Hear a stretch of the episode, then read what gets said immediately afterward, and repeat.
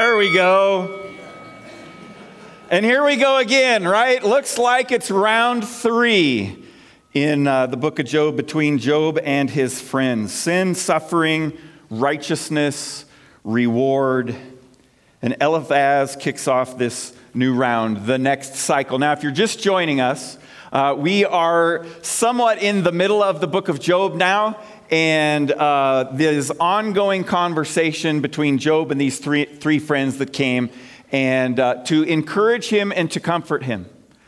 Uh, and as we go through this series, you'll notice there's a note sheet in there for you to take notes during the message today. There's also a for further study sheet that gives you questions to consider after today's message. And then at the end of that, uh, for further study, is the pre reading for next week. That uh, I would strongly encourage you to read the next couple chapters in, in preparing for next week's message. We're not going verse by verse through this. Um, we're kind of going theme, idea, that, that direction. So um, it's better if you read ahead.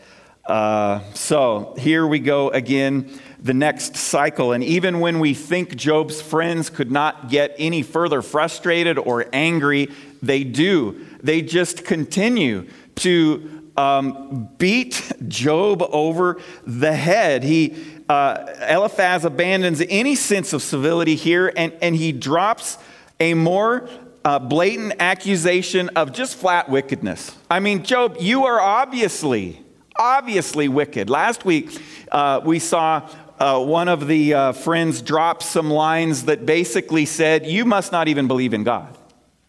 Um, and if you did, because if you did, this stuff wouldn't be happening to you.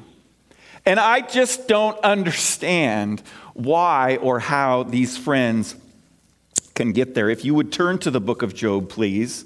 Um, it's uh, Job chapter 22, 23, and 24 is where we are today. If, if you're not familiar with the Bible, if you just grab a Bible underneath the seat in front of you or whatever, and you go halfway and you open it up, you may hit Job. You probably, most likely, will hit the book of Psalms. And if you go to the book before Psalms, that is the book of Job. Find chapter 22 and uh, follow along with me as I read the first nine verses. Then Eliphaz the Temanite replied, Can a man be of benefit to God? Can, can even a wise person benefit him?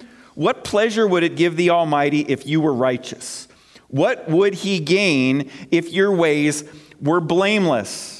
Is it for your piety that he rebukes you and brings charges against you? Is it not is not your wickedness great? Are not your sins endless? You demanded security from your relatives for no reason. You stripped people of their clothing, leaving them naked. You gave no water to the weary, and you withheld food from the hungry. Though you were a powerful man owning land, an honored man living on it, and you sent widows away empty handed and broke the strength of the fatherless. What is going on? God Himself in chapter 1 refers to Job as blameless and righteous. God Himself. Yet Job's friends, unknowing of anything in Job's life. I don't know, is this a, a picture back of what Job was like before? I, I don't, I don't know that to be true. Um, where are they getting this information? Are they just digging it up? Did they read it on the internet?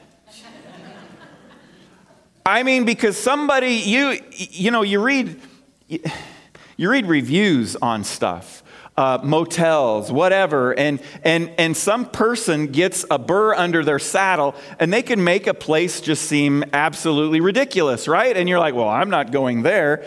And, and then you read another one where somebody was, it's, they were the most friendly staff and our room was clean and the service was great, so who do you believe? Uh, we get pretty skeptical in our culture today. We have to be, or somebody's going to rip us off right? We get sucked in to some sort of scam. I, I this just came as I was sitting here, right here. It's, it's from UPS. Um, the, the address is IDX trackings BIH1 at whatever. Due to an invalid address, you have a package that's that's need to be delivered but it has been suspended due to an incorrect delivery address. If you do not update your address before 24 hours, your package will be returned, and then they give you a little link. And to deliver your, your, your package, please update your address. And I'm sure there's a request for your bank account number too after you click on that. We, we get those all the time. And so then we're like, you know, you get a phone call from, from the Special Olympics or from, you know, the, the police officer, whatever, and you're like, I don't know if I believe you. Send me the stuff. I'll think about it. I mean, we just get skeptical. And, and I'm super skeptical here. Where, where is his friends getting this information? Um, not only that, but there are people, I don't think that it's just the four of them at the city dump. I think there are probably other people around. So, so people are hearing Job's friends, they're seeing him in misery. They're seeing Job's friends destroy him emotionally, psychologically, um, not supporting him. And then what then does that do to all of the minds that are around that are listening to this as they think about Job himself? It's, it's lose, lose, lose that's going on right here. And so, my first thought of this text, point number one in your notes this morning, is we need to, be, we need to take caution. This is a caution for friends. Uh, as we are friends to other people, we need to think about how we are treating them. We need to think about how we are supporting them. We need to think about are we encouraging them? Are we praying for them? Are we praying with them? Or are we finding things wrong in their life that obviously is why you're experiencing what you're experiencing in your life. Um, Eliphaz uh, accuses Job of outright wickedness. Are, your, are not your sins endless? Uh, I mean, Eliphaz's emotions and need or desire to be right have overtaken him because he's done this twice now, and Job has defended himself every time. Said, "But, but I'm righteous. I've been living like God wants me to. I've been, I've been, I've been doing what God has called me to do." And and these friends just continuing to say, continue to say, "Nope." And and this is yet, I think, another Sunday morning where we need to be reminded that we have people in our lives who are suffering and who need us to come alongside them. And look, if there's judgment that needs to occur in their life, God will take care of that. Or God will give you an opportunity one day. But as, as we sit by somebody who's lying on their deathbed, correcting all the mistakes that they have made in their life, that's not the right time or place. They need our presence. They need love and grace. And that's exactly what Job needs because, as we've seen, Satan is, is, is using Job's friends as tools to create doubt and discouragement in his life. We need people in our life who support and, and who do their best to understand how we're feeling, not just write that off as, well, you're just dumb or you're just, you're just not thinking right or you, you've obviously done something wrong. And that's what Job's friends continue to say. Pray with them, sit with them, pray for them quietly. But, but these friends man, I mean, I, am just going to stop right there. That's, that's all I'm going to say about that today. Um, something else I noticed in today's text, the three chapters, is that Job longs for fellowship with God. I think that might be one of the reasons why you're here today. Maybe you're a Christ follower, maybe you're not. But you long for something, you know there's something missing in your life. We all know that there's something that's not right in our life, and we long for God. Job is longing for fellowship with God right here in the middle of his tragedy, surrounded by horrible counselors. Job expresses his desire for God to intervene. God, I want you to intervene. I need you to intervene. And, and as he does, his loneliness is causing him to feel like God is hiding from him. You ever feel like that? God's hiding from me. He, he's got to be because I'm not seeing him. I'm not feeling him. It's so dark in here. I don't see any light. And I think we can all relate to this because when we are suffering, we can feel alone. Some of that is, is caused by ourselves and our unwillingness to reach out to others and say, I need help. I need help. I'm, I'm, I'm flailing here. I'm, I'm losing my mind. I'm, I'm losing um, everything, and, and I need your help, and it can feel like God isn't even there. Of course, that isn't true. But, but we can nonetheless feel that way. Uh, look at Job 23, uh, verses 1 through 4. Then Job replied, Even today my complaint is bitter. Imagine that. His hand, God, is heavy in spite of my groaning. If only I knew where to find him, if only I could go to his dwelling, I would state my case before him and fill my mouth with arguments. You know, before I go on, we have access to God in that way today. We can cry these things out to Jesus. You know, that song, Speak Jesus over your family What does that mean? What does that look like? Speak Jesus over your church, speak Jesus over your workplace. It means standing in, in real life in, in their presence and, and out loud, silently, hands on, hands off, whatever. Jesus, would you enter into this place? Would you, would you place your loving hand on this person? Would you help them to understand how much you love them and how much you've forgiven them? Speak Jesus. We can do that. Now, in this process that Job, if you don't know, if you're here and you don't know anything about Job, Job has lost everything. He's lost all of his children were, were killed. He lost all of his property or, or all of his animals. Uh, he lost his health, all in the span of a few days. All of his servants, all because of a conversation God had with Satan in the throne room of heaven. We are given a glimpse into that. Okay, when God puts his own people in the furnace, and, and I believe he does, he puts us in the furnace. He keeps his eye on the clock and his hand on the thermostat. He knows how long and how much we need. And we can trust him for that. Now, we may question why he does it to begin with, or why he doesn't turn down the heat, or even turn it off. But our questions are only evidence of unbelief. Job in 23:10 gives us the answer to this. He says, "But he, God, knows the way that I take. When he has tested me, I will come forth as gold." It truly is for good that we experience hard things in life and for God's glory. Um, this heat that we are put under at times purifies us just like heat purifies gold. Now, I know you may think at times, God, I'm purified enough. I've endured enough heat. I'm repaired well enough for now. Could we just take a break? And you can ask him that. You can say that to him. I mean, I, he wants to hear from you.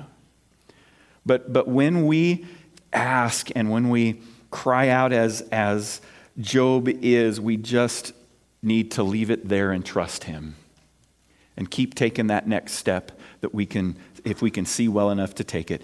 Um, you know, there's a, there's a secular song out there that says, What doesn't kill us only makes us stronger, right? I, I, I mean, and, and what does kill us, though, when, when we're in Christ Jesus, wow, isn't that even better?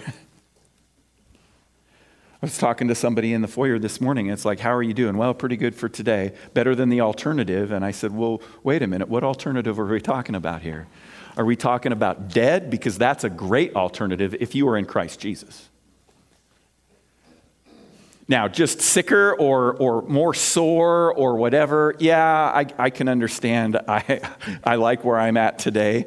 You know, the older I get, the older we get, it's like, man, what else can fall apart? What, what else can squeak? What, what else can crack and creak? And, you know, you bend down to tie your shoes and you think, is there anything else I can do down here while I'm here?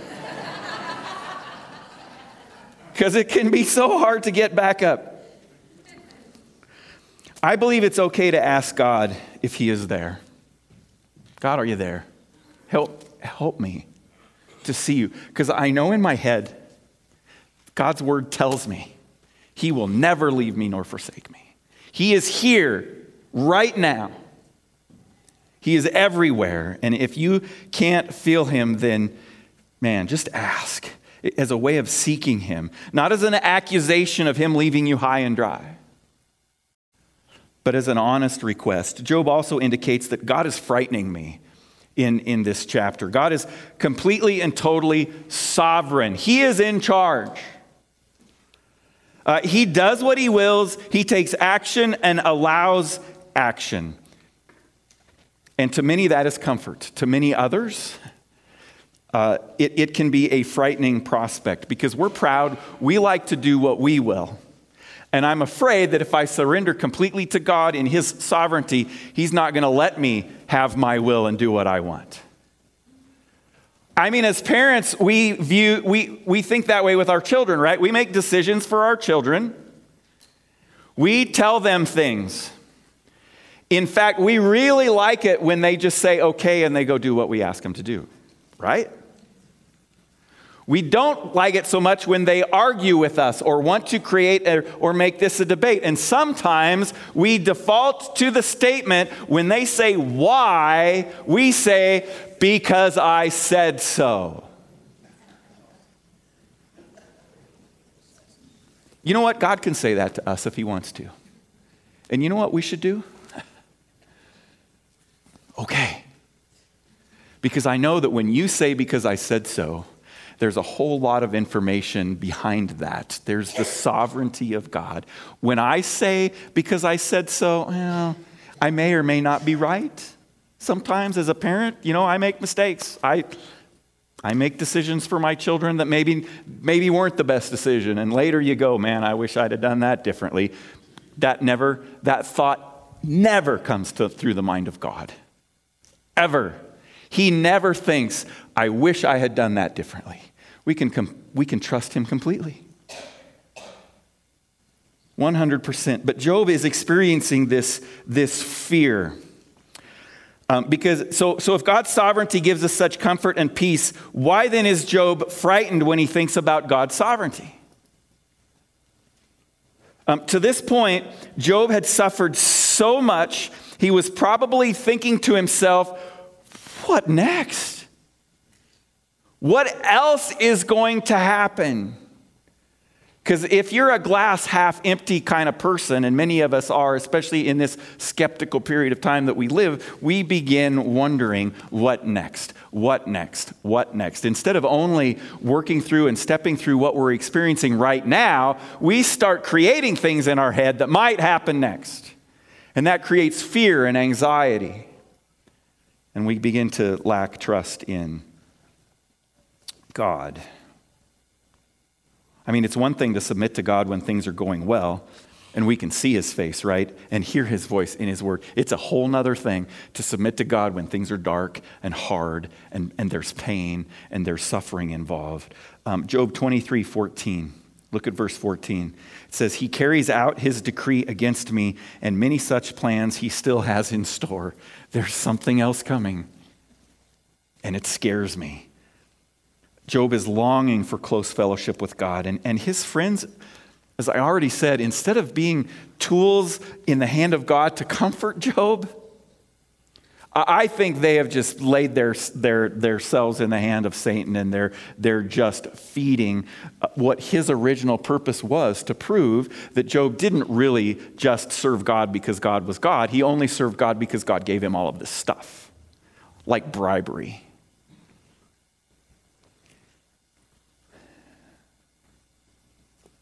So, God is frightening me, Job says. God is hiding from me. He longs for fellowship. Point number three this morning is it, Job complains about the wickedness in the world. When is the last time you said or, or was talking to somebody and you were complaining about the wickedness in the world? This morning?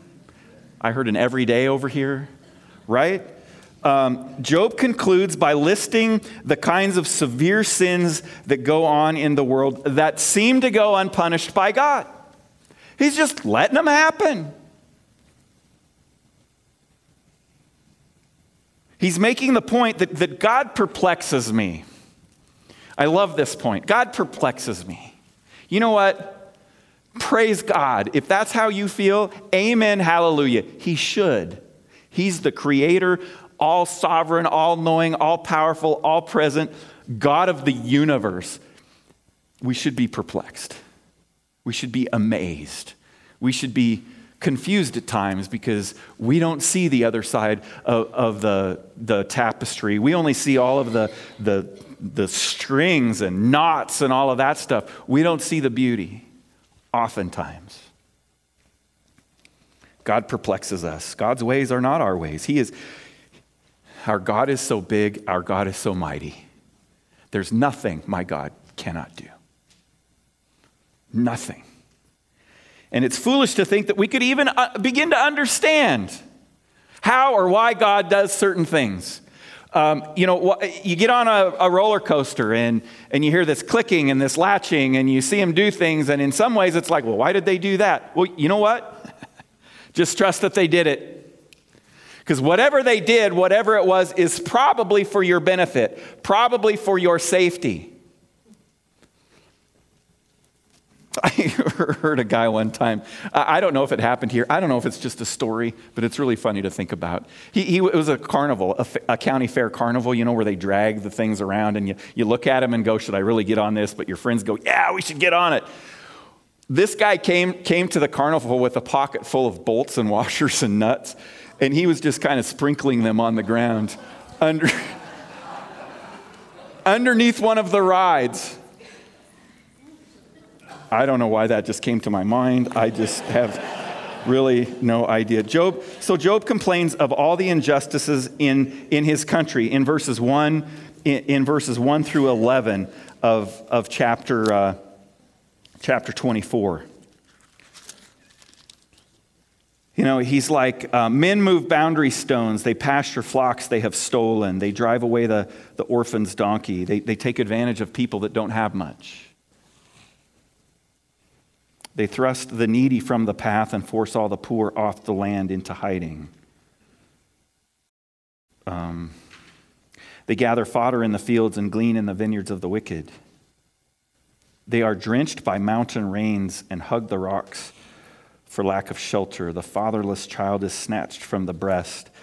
Um, then he complains of all the crimes in the city. I mean, it almost sounds like a contemporary description of cities in our world, doesn't it? Um, in verses 12 through, 12 through 17 of chapter 24, the groans of the dying rise from the city and the souls. Of, basically, he's saying, look, there's suffering everywhere. And, and then there are also wicked people everywhere, and they're still alive. They're still enjoying the benefits of this life. They're still breathing oxygen that could be for somebody else. And God is doing nothing against them. So, why, Eliphaz, are you telling me that this is happening because I'm wicked when all of the wicked out there aren't experiencing any of this? It's because Eliphaz is wrong. Suffering in life, pain in life doesn't only happen because we do what's wrong. It happens to all of us. And we're going to see that here in a second after I get this. Wire. Sorry. I've been trying to ignore it. Okay.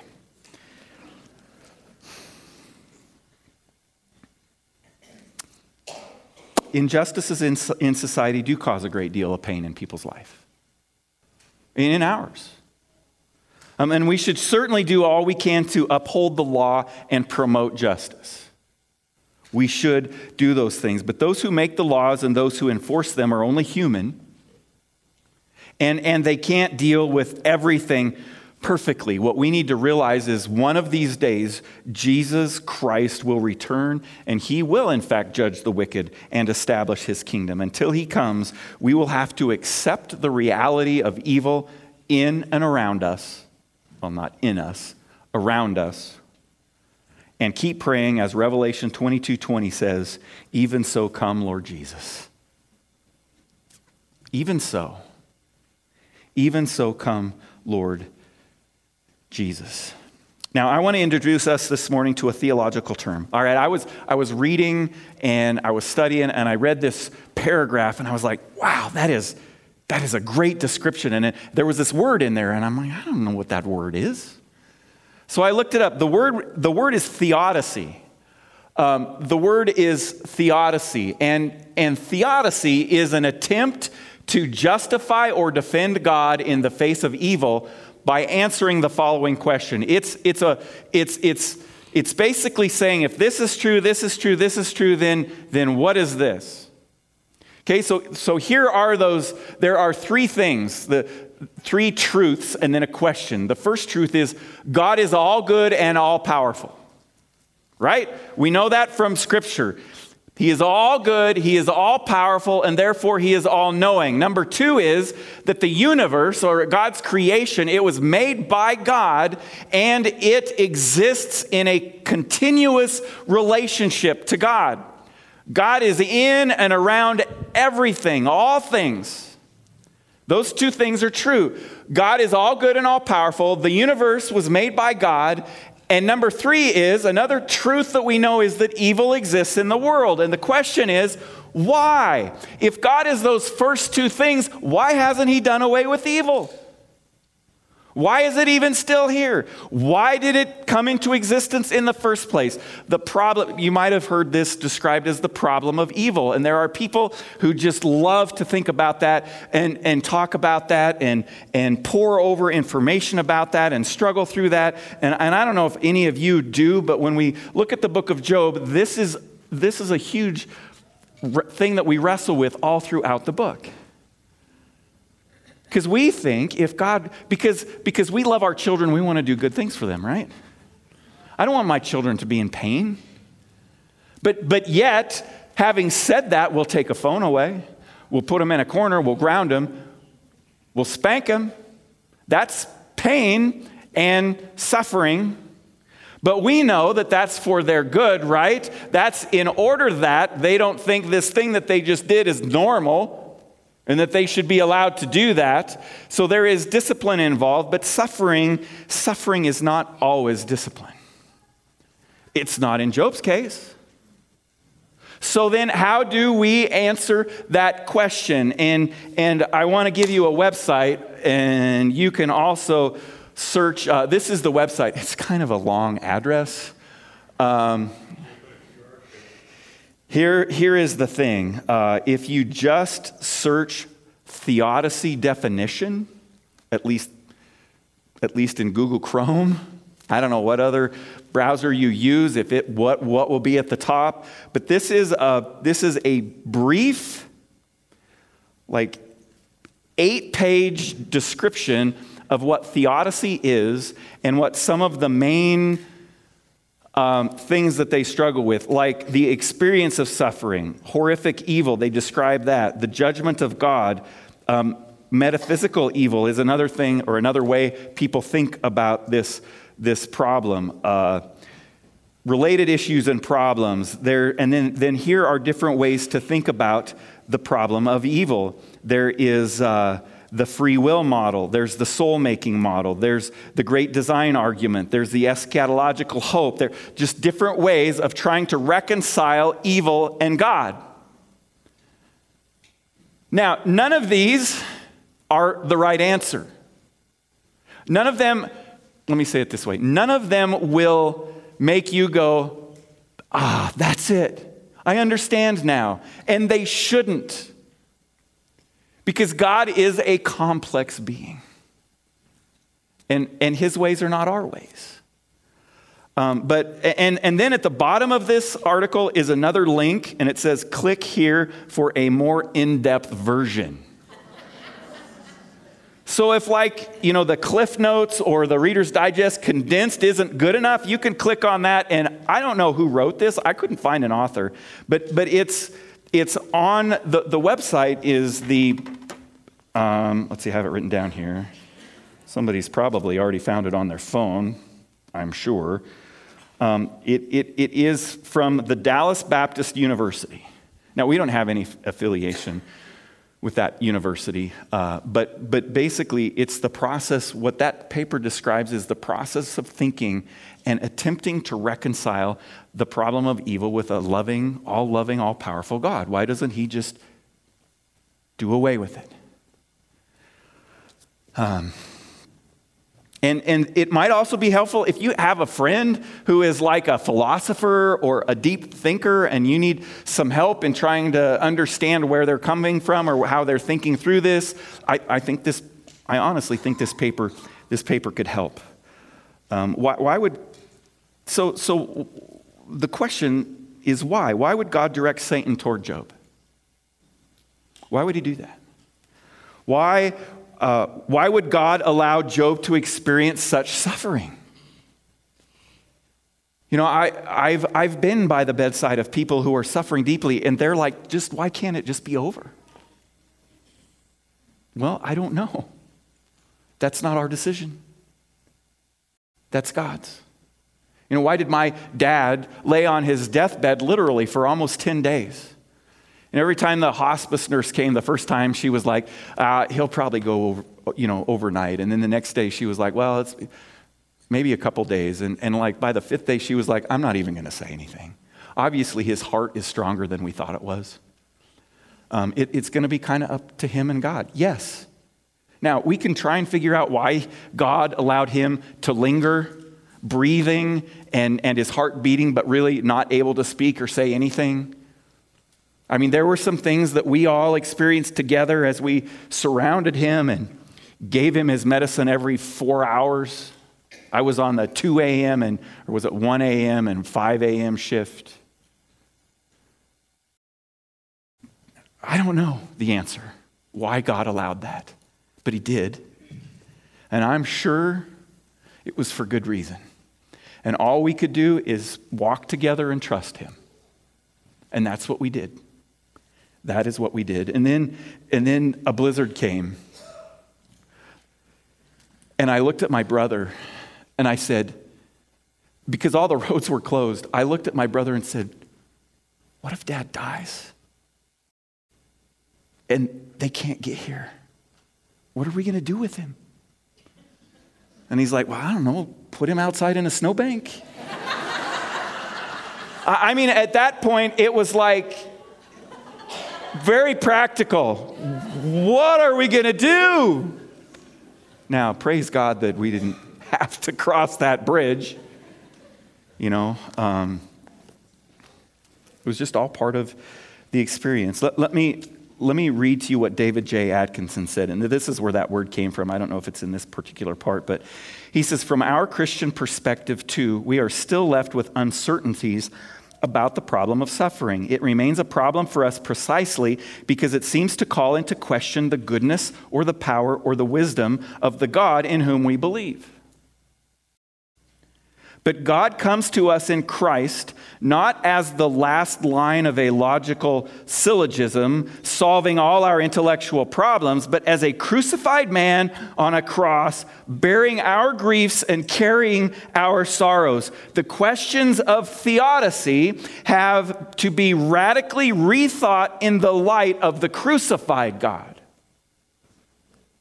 We may not find answers, but we discover that in the depths of our pain and our questions, God is there beside us in the person of Jesus Christ. It is communion with Him which gives us the grace to live with questions and uncertainties. You know, if your children just trust you as a parent, you know, it takes care of some of those questions and uncertainties because they're like, you know what, dad's this isn't true, but dad's always right. Dad, dad knows what he's talking about. Dad gives good advice. Dad gives good wisdom.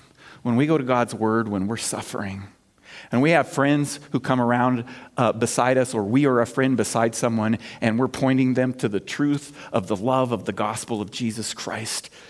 Man, it is a powerful thing. It is a powerful thing. So, so there are. Uh, Wow.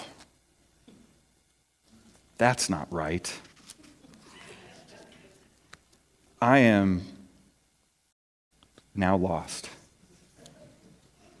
Oh, there it is. Sorry, it wasn't highlighted, it was tucked away in kind of like some landing strips at certain airports. Number four, three applications of today's court battle. So I flew with Mr. Lashley to Lincoln, Nebraska to go to a football game, and there were two runways one really big, long, wide one, and one little tiny one tucked in next to the airport. And they told me to land on the little one, and I chose the big one instead. that was what that little, sorry, comment was. I shouldn't do things like that. Three applications of today's court battle. The first one is this there is value in repentance. Okay, there is value in repentance. Chapter 22, verse 5 says, Is not your wickedness great? Are not your sins endless? And as I have said many times in the course of this study, wrong person, wrong time for that statement to be made. But that statement is true of all of us. We are sinful people, deserving of hell. But by the grace and mercy of God, He sent Jesus Christ to die and in our place. And, and when we put our faith and trust in what He did for us, He washes us over with His blood, and God sees us through the blood of Jesus as perfect and as righteous. Um, Eliphaz is not wrong. We have sin in our lives. We all sin. And, and then Eliphaz tells tells, tells us what we need to do about it in verse 23 of chapter 22. If you return to the Almighty, you will be restored. If you remove wickedness far from your tent, and, and he is right. Jesus preached this same message in Matthew chapter 4, verse 17. From that time on, Jesus began to preach, Repent, for the kingdom of heaven has come near. Repent. Job 22, 26, and 27. Surely then you will find delight. If you repent, you will find delight in the Almighty and, and will lift up your face to God. You will pray to Him and He will hear you and you will fulfill your vows. Yes, this happens when we clear the air in our relationship with Jesus and we get on our knees and repent of things that we have done wrong. He lifts us up. The weight off of our shoulder is lifted off of our shoulders. Peace enters in even in the midst of suffering. Acts 3, 3:19 we're told repent then and turn to God so that your sins may be wiped out that times of refreshing may come from the Lord. We are all guilty of disobedience of God's commands. All of us. And, and the amazing thing is that when we do sin, God has provided a way for us to be restored from that. Hebrews 4:16 says, "Let us then approach God's throne of grace with confidence, so that we may receive mercy and find grace to help us in our time of need."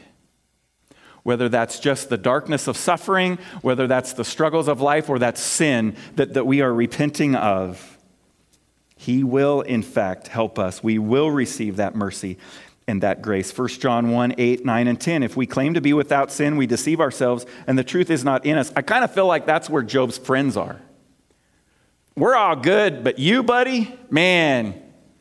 And here in a few chapters, when God starts laying it out, it's the friends that need to repent. We claim to be without sin, we deceive ourselves and the truth is not in us. If we confess our sins, He is faithful and just and will forgive us our sins and purify us from all unrighteousness. If we claim we have not sinned, we make Him out to be a liar and His word is not in us. And God welcomes us when we take such action. There is value in repentance, there is also value in fearing God. Okay, Job frequently describes God's nature and character. Verse uh, 6 and 7 of chapter 23, I believe. Would, would he vigorously oppose me? No, he would not press charges against me. There the upright can establish their innocence before him, and there I would be delivered forever from my judge. Okay, that's a couple statements of faith. Verse 12, even though Job is, Job is, suffering, he says, I have not departed from the commands of God's lips. I have treasured the words of his mouth more than my daily bread. More affirmation that Job is unwavering in his faith in his God. that he has trust and obedience of God. But then Job makes this statement in verses 15 and 16 That is why I am terrified before him. When I think of all this, I fear him. God has made my heart faint. The Almighty has terrified me. Terrified. I fear him. The Almighty has. Ter- wow. I mean, this seems surprising, doesn't it? Because we don't talk about God in that way today. Um, and rightly so, because we enjoy a personal relationship with Jesus Christ, a direct connection with Jesus Christ. We think of God as both our friend and our heavenly Father. Uh, Paul wrote in verse in Romans 8:15, "The spirit you received does not make you slaves, so that you live in fear again." Rather, the Spirit you received brought about your adoption to sonship, and by him we cry, Abba, Father. However, we must be cautious not to get too, uh, uh, what, what would the word be? Comfortable to, um, to something else. Complacent in uh, our, to what? Too chummy. That's a great word. You know, it reminded me of this t shirt that I saw a while back. You ever seen this shirt? Drives me nuts. I'm like, seriously? This is the Savior of the universe. And yes, he refers to us as friend, but homeboy or homie, that's another one that, that, that I saw. Um, it just simply lacks reverence. Um, it's why my parents wouldn't let me run through the sanctuary. It was irreverent. Really? I, I still push back on that one. This is a building, this is not the church, this is not the temple. This is a gathering place. Though, if you're running into people, then you better slow down. Because that's not very thoughtful. I mean, Jesus is, is creator, sustainer, Lord of all things. Now, throughout the Old Testament, we see when people are, are when God appears before them or they, they come before God, they mainly react with fear. When the people saw the thunder and lightning and heard the trumpet and saw the mountain in smoke, they trembled with fear. They stayed at a distance and said to Moses, Speak to us yourself and we will listen, but do not have God speak to us or we will die. There was fear when Peter began to realize who Jesus was, he fell down at Jesus' knees, saying, Depart from me, for I am a sinful man, O Lord. And as I said last week, fear is a normal uh, emotion. Fear is a normal feeling. It can be good, there is value in it, but this fear is not cowardly fear. Our fear of God, our fear of Jesus is not cowardly fear. We aren't afraid of God in the same way that, that we are afraid of the dark or afraid of wild animals. God does not seek to harm us, however, we benefit when we have a proper respect for God's power and his holiness. This is why Solomon wrote in Proverbs 1 7 The fear of the Lord is the beginning of knowledge, but fools despise wisdom and instruction.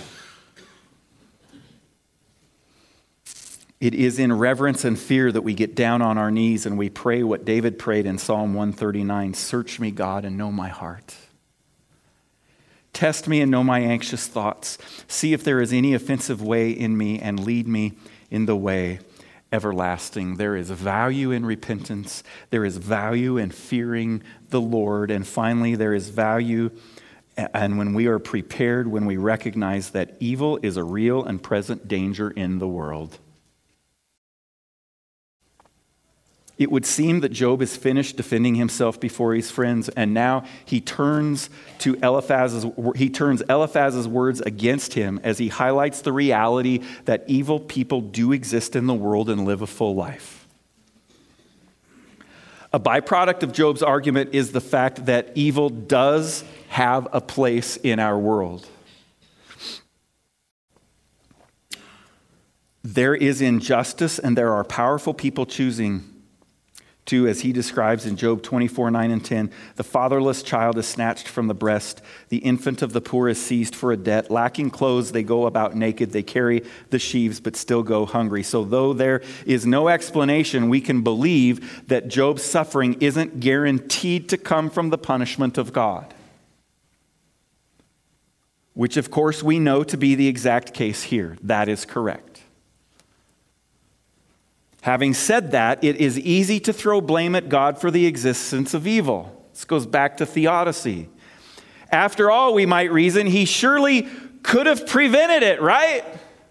Wasn't there some other way? But the very fact that it is part of our world is proof, I think, that God has a purpose for it. And God's purposes are always good he can use even the worst of the worst, most detestable actions of evil for good. And, and now, this next thing has been a new thought for me this week. Uh, maybe it's old to you, but it has never really clicked for me as it is related to suffering and the problem of evil. Can you think about, think about what the most evil, vile, cruel, nasty thing that, that ever has happened on the face of the earth could be. I was talking to Brandon this morning and we were talking about this, and, and, and he mentioned like World War genocide. Genocide. And then I mentioned, yes, abortion. But there's, a, there's one worse. There is one worse. The crucifixion of a perfect, absolutely perfect Son of God on a cross. Okay, think about it with me. That crucifixion resulted in every one of us having the opportunity to be reconciled to a perfect and loving God. If there weren't evil in the world, does that crucifixion happen? Now, I, you're already thinking, yeah, but if there wasn't evil, that crucifixion wouldn't have been necessary. You know what? All right, I get it. We could make that, have that conversation. I don't get it. I don't get. But when God created the universe, it, it's not like God created the universe and He said, "Okay, that's Plan A. Oh well, man sinned, didn't obey me. Well, I guess we're down to Plan B and C." God knew everything. Why did He still create? I have no idea. He's God. I am not. I'm glad he did because I experience a lot of things in life that are good. And you have too. But I don't understand all of that. In the end, in the end, it's one of those things where you just say, it's just like, it's, it's just a mystery. It's just a mystery. But the beautiful thing is, those first two things are true. God is all loving and He loves you because He sent His Son Jesus to endure evil on a cross so that you and I might be saved. Wow. Do I wish there was less evil in the world? Yes. Do I fight against it at every turn? Yes. But God, God's ways are way bigger than my ways. And I just, whatever happens, I need to continue to trust Him because all things, including evil, work together for good. And there will come a day when God judges it all. And I want to be on the right side of that judgment. And I really hope you do too. Romans 8 28. And we know that in all things God works for the good of those who love Him who have been called according to his purposes. Repentance, reverence, the fear of God, the readiness to fight spiritual battle that rages in our world, truth, faith, complete and total trust in our sovereign God. In readiness, may we say, even as the Lord gives and takes away, we will trust him and we will praise his name. Worship team, come up. Let's sing this last song. Lord Jesus, I pray that you would help all of us wrestle through this. Um, it's it's not a bad thing to, to wonder and have questions and, and ask hard, difficult questions that, maybe your word answers clearly, maybe it doesn't. Maybe we've just, uh, as, as we grow in our relationship with you and our knowledge of the word, we haven't been taught a specific thing yet. We just don't know. And maybe it's one of those things which you know that we just don't need to know the answer to. God, I pray. Pray that you would help us all just continue to wrestle through this, and as we do, our eyes would look up to you, that we would trust you. Jesus, you said yourself in John, in the book of John, I am the way and the truth and the life. No one comes to the Father except through me. May we know you, Jesus. Every person here.